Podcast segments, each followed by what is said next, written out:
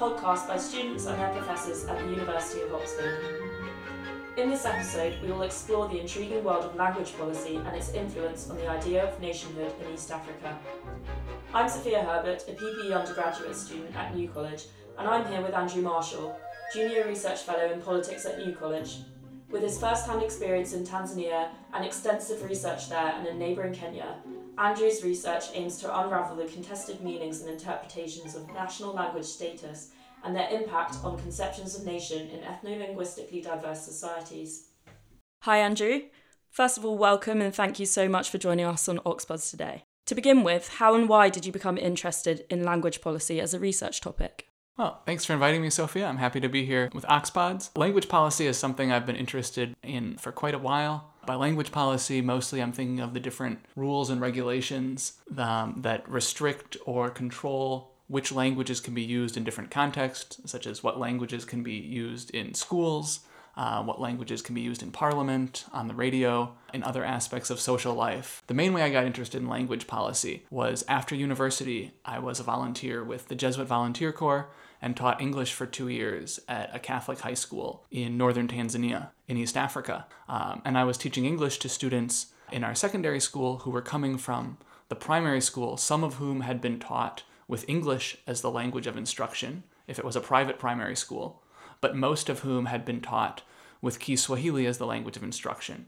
if it was a state primary school. And this language switch for those students who had studied or had done Swahili as the language of instruction in primary school was very challenging for them because secondary school, both private and state schools, used English as the language of instruction. Um, and the national exams in secondary school in Tanzania are in English. So those students who had studied in state school were at a severe disadvantage later on in the system, trying to catch up to their colleagues who had studied in private school using English as a language of instruction. So this got me kind of thinking about well, why is this the case? This is an interesting policy, and having already studied politics and international affairs in undergrad, this got me thinking in terms of what are the politics behind this? Why is this the policy outcome in this system? And so, as I went back for postgraduate studies after those two years, I remained very interested in questions of language policy, including the ways in which Kenya and Tanzania have made different choices uh, in their educational systems about which languages to use. So, Tanzania gained independence in 1961, and Kenya gained independence from um, from England in 1963, um, and they both have the same like similar backgrounds in language. Given the apparent similarities, could you give us a bit of background on the nature of the divergence in the development of language policy between these countries and the implications of those policies?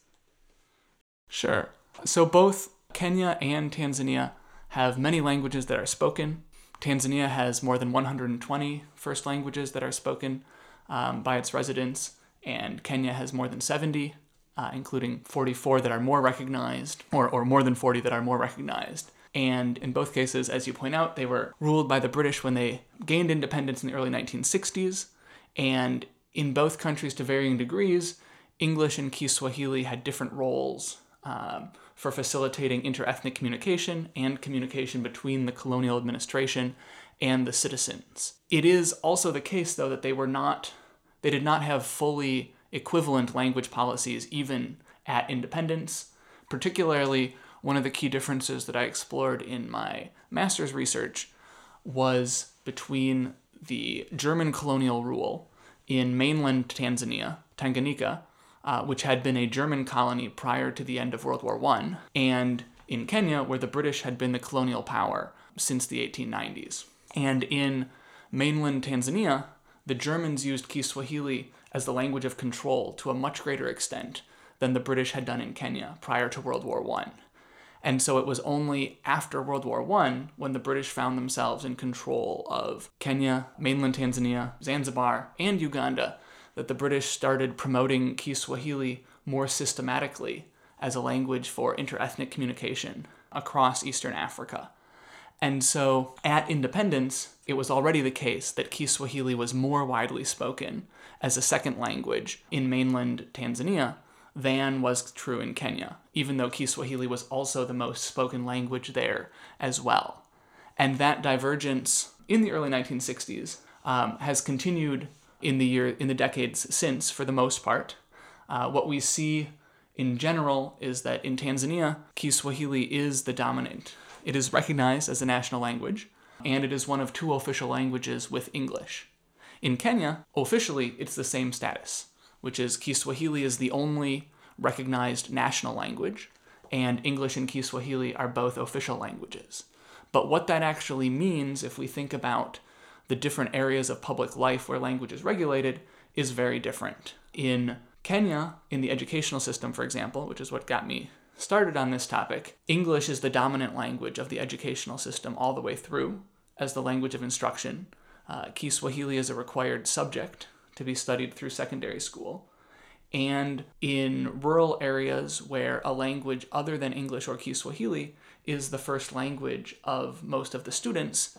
teachers are allowed to use that first language in the first three or four years of primary school. Although in practice, there's a lot of pressure from parents to use English right from the beginning. In Tanzania, although I talked a little bit about the private primary schools, the state primary schools, which educate the vast majority of students, use Kiswahili as the language of instruction through seventh grade, with English as a mandatory subject, and then it's only in secondary school that that switches to something looking more like the Kenyan system, with English as the language of instruction, although a lot of code switching in classroom teaching, and then Kiswahili as a mandatory subject. And generally, that pattern holds across most issue areas between Kenya and Tanzania, where Tanzania has promoted Kiswahili more broadly as the national language, uh, with some official recognition for English and very little official recognition for the many other indigenous languages that most Tanzanians speak as their first language. Whereas in Kenya, there's more official room for English, some space for Kiswahili to be used, and then also some more policy space allowing for official usage of the various other indigenous first languages, um, which again is not the case in Tanzania. So you touched on this idea of the language of control um, and how the Germans use Kiswahili in this sense. Could you just explain or elaborate a bit more what you mean by this notion of the language of control? Sure. So, what happened in Germany, East Africa, which would become Tanganyika, now mainland Tanzania, was that relatively early on, the German colonial administration decided to take advantage of the fact that the Kiswahili language was already relatively widespread geographically in their territory. It was not known by most people, but especially along the interior trade routes connecting uh, present day Democratic Republic of Congo with the Indian Ocean, all along these trade routes, there were at least some people, usually men, in the villages and towns who would know the Kiswahili language. And also, Islam had already started to spread from the Kiswahili speaking civilizations of the Indian Ocean coast inland as well. And many of the Muslim converts also knew Kiswahili. And the missionaries, the Christian missionaries to a lesser extent, sometimes used Kiswahili, although they sometimes would use, once they would learn the other local languages, they would sometimes use those. So the Germans from the early 19 from the early 1900s onward required the use of Kiswahili for most communications between the indigenous leaders um, who were working with them in the colonial administration, uh, the village headmen, the local chiefs, and the central uh, colonial administration. And this created a class of intermediaries who knew the Kiswahili language, who were able to write um, official communications in the Kiswahili language to a much greater degree than knew the German language or who knew how to write in the other indigenous languages, which were not favored um, by the German administration. And this was a different pattern from what happened in Kenya or Uganda, for example, where the British were much more hesitant to choose a single indigenous language um, to connect them to the various uh, colonial chiefs and colonial servants, partially because there were several larger ethnic groups in Kenya and Uganda. And so this was a more politically fraught choice, and also to a lesser extent because the Kiswahili language had not yet penetrated as much in Kenya, and certainly not in Uganda, as it had in Tanganyika. So, to some extent, the German policy differences were based on the underlying facts on the ground um, when German colonial rule began. But it's also the case then that this German policy dramatically change the sociolinguistic facts in Tanganyika in a way that did not happen um, in Kenya until the British belatedly adopted the German policy after World War One. So then, given the colonial history of Kiswahili specific in Tanzania, what are the difficulties in translating the language into one that represents an independent state and in creating an independent national identity? So, this has been um, an interesting issue as well throughout both the late colonial period and independent period in Tanzania, especially because much of the early work for standardizing the Kiswahili language was carried out by a British colonial committee uh, called the East African Swahili Committee, which was the subject of my master's thesis. And this, although there were some very important East African collaborators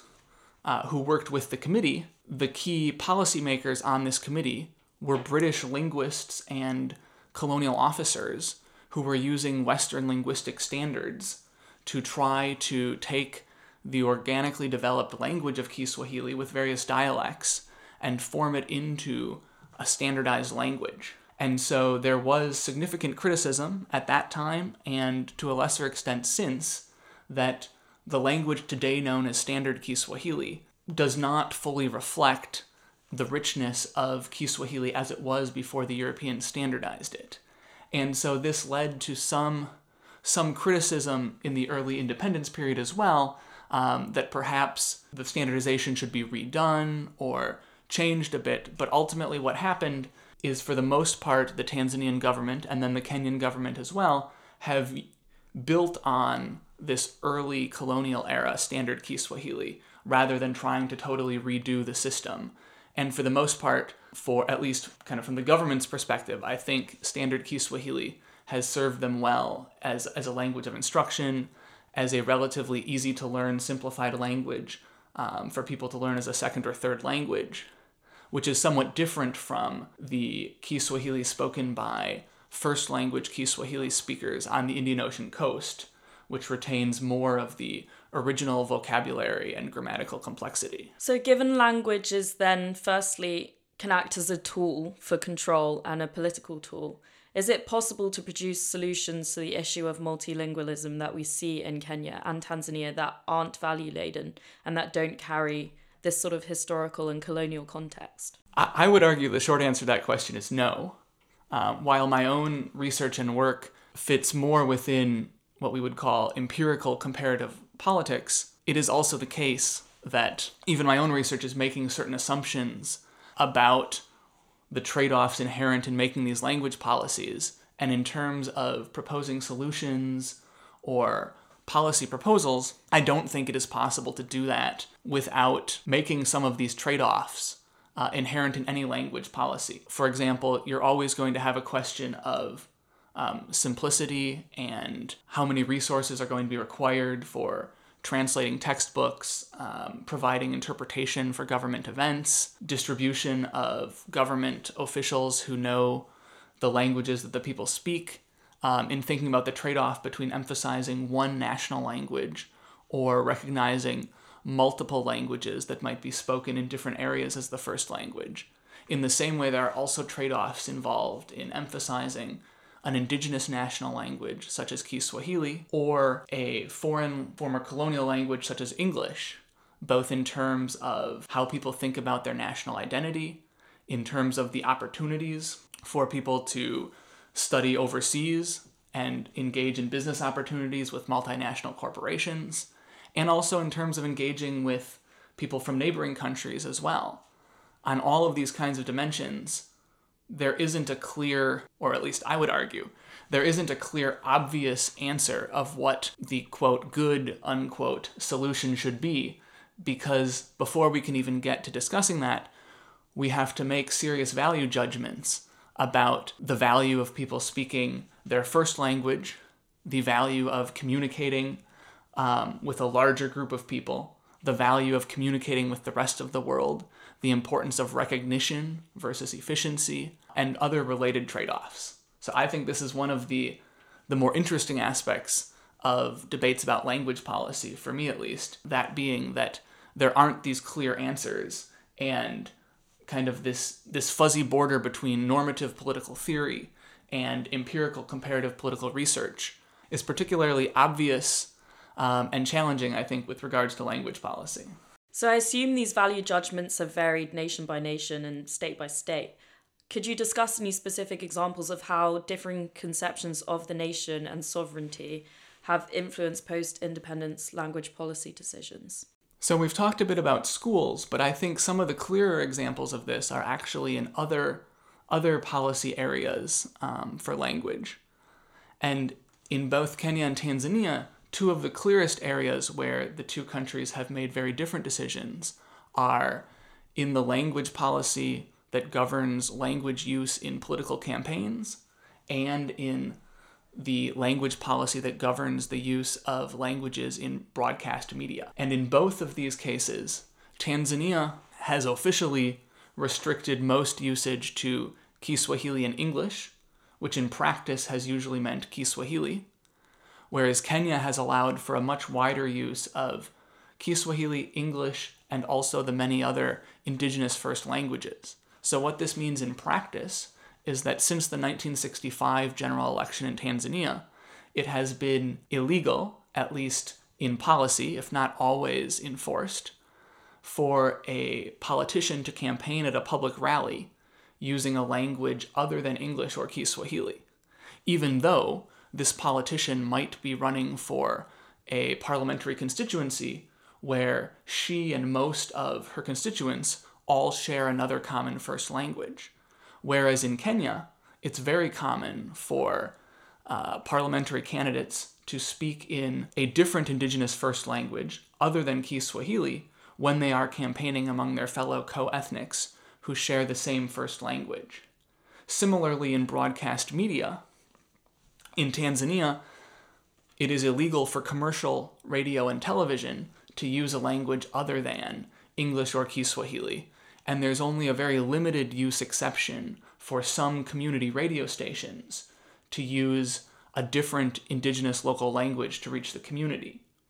Whereas on the Kenyan side, there are television stations and radio stations in dozens of indigenous languages other than English and Kiswahili. And so I would argue that these two policies, um, and policymakers have told me as much in interviews I've conducted in the two countries, um, but that these two policies do reflect and in turn influence very different understandings of what it means to be Kenyan or Tanzanian, and the relative importance of Kiswahili, English, and the other indigenous first languages to national identity and national political and public life. Your research methods have involved things such as interviews, archives research, and multi sited ethnographic observations in both states. How do you think employing such a wide range of research methods has enhanced your findings, not only as a political scientist, but in informing these more normative judgments that you've had to employ? So, in general, I think that using a wide range of methods is good practice for most uh, questions in uh, comparative politics, uh, because r- rarely do I think one one method or one set of methods is the single always best way to approach a question or gather data to learn more about the world. But particularly with the question of language policy, I think it's not clear what the one true best method would be because when we're talking about political debates about language policy and the relationship to how citizens identify with their nation or with their ethnic group or with their region, we're talking about a lot of interrelated factors. I'm interested very much in the historical development of language policy from, from the colonial period um, up to the present in both countries. So, archival documents are very important to me in terms of revealing part of the thinking behind colonial administrators and early post colonial leaders on the language policies and kind of internal debates um, among bureaucrats about which policy to employ and why and who was submitting complaints about these policies. I'm also very interested in what the formal language policies are. So, the texts of current laws, past laws, constitutions, uh, these are also very important to me. But we know that even knowing the formal text of language policy doesn't tell us what people think about these language policies, doesn't tell us the extent to which they're actually enforced in practice, and it doesn't necessarily tell us how these policies are changing or being changed by the societies in which they operate. And so for me, it's also been very important to interview people who are involved in language policy. This can be formal policy makers, um, such as the team at the National Swahili Council in Tanzania that continues to set aspects of state language policy and the formal standards of standard Kiswahili for Tanzania. But it also means interviewing people on the ground, we might say it, immediately implementing language policy, such as teachers of English and Kiswahili in both countries, as well as interviewing ordinary citizens, politicians, uh, radio presenters, all of these different people uh, who are involved in some sense in making, implementing, or thinking about language policy. And so this has generally been been very helpful to me. And then similarly, ethnographic observation is also helpful in terms of just allowing me to, in my daily life in these countries, to see what languages are used around me in public transportation, in the signage in government offices, in the signage in private businesses, uh, in the newspapers, in the radio and television programming that I'm seeing on social media, um, just to get a different aspect of what's going on with language use and language policy and the ways in which um, language use and language policy interact with each other. So, given the distinction between the, you could almost say, de jure and de facto effects of language policy um, that you've observed, what do you think the implications of these case studies are for policymakers and researchers interested in nation building in ethno-linguistically diverse societies, not just limited to East Africa? Perhaps this is a, a more difficult question to answer, um, in this, particularly in the sense that, although as I've said, my empirical research is very much tied up with normative questions, I generally myself try to shy away from making too many normative value judgments because I'm really more interested in what the policymakers and ordinary citizens themselves think about the current language policies, how, how they view these policies' effects, what they express as the benefits or disadvantages of these policies in their daily life, and what would be the perceived effects of possible changes. That being said, I, mean, I think one of the important aspects of my work that hopefully is helpful for policymakers is the importance of engaging with the broader public in thinking about language policy and really questioning some of these older ideas, which have mostly fallen out of favor with sociolinguists, although not always with politicians, that top down language planning or language policy planning can totally remake society um, just by changing the letter of the language policy. And I think some of my more interesting uh, research experiences have been in interviews or in observation when people are telling me things or people are acting in ways that are very much at odds with what the formal top down policy is. And I think this should lead us to question always, or at least this should this should lead us to recognize that the ability of national level policymakers to unilaterally and uniformly impose a language policy and re-engineer society is very limited.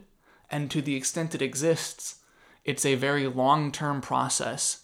that only occurs in interaction with localized resistance or acceptance and the tensions that already exist within society. Um, so perhaps in some ways that's maybe a dissatisfying uh, takeaway, but I think my main takeaway would be to be very cautious about trying to use language policy as, say, a, a blunt tool of nation building, as was proposed more often in the early post independence period in many countries. Brilliant. That was that kind of ties into my final question, which I know it's a tall ask because we've talked about such a wide range of effects, but could you give us a one liner summary of your findings on language policy and the nation in East Africa? Well, I think if I had to boil it down to to one line, which of course uh, scholars never ne- never like to do. Um, I think it would be something along the lines of over the course of Kenyan and Tanzanian history, the le- the state language policies have both reflected and influenced different understandings of what it means to be Kenyan and Tanzanian. Um, and that process uh, continues to develop today. Brilliant. Thank you so much for coming on Oxpods today. I've really enjoyed having you on here and I've learnt so much.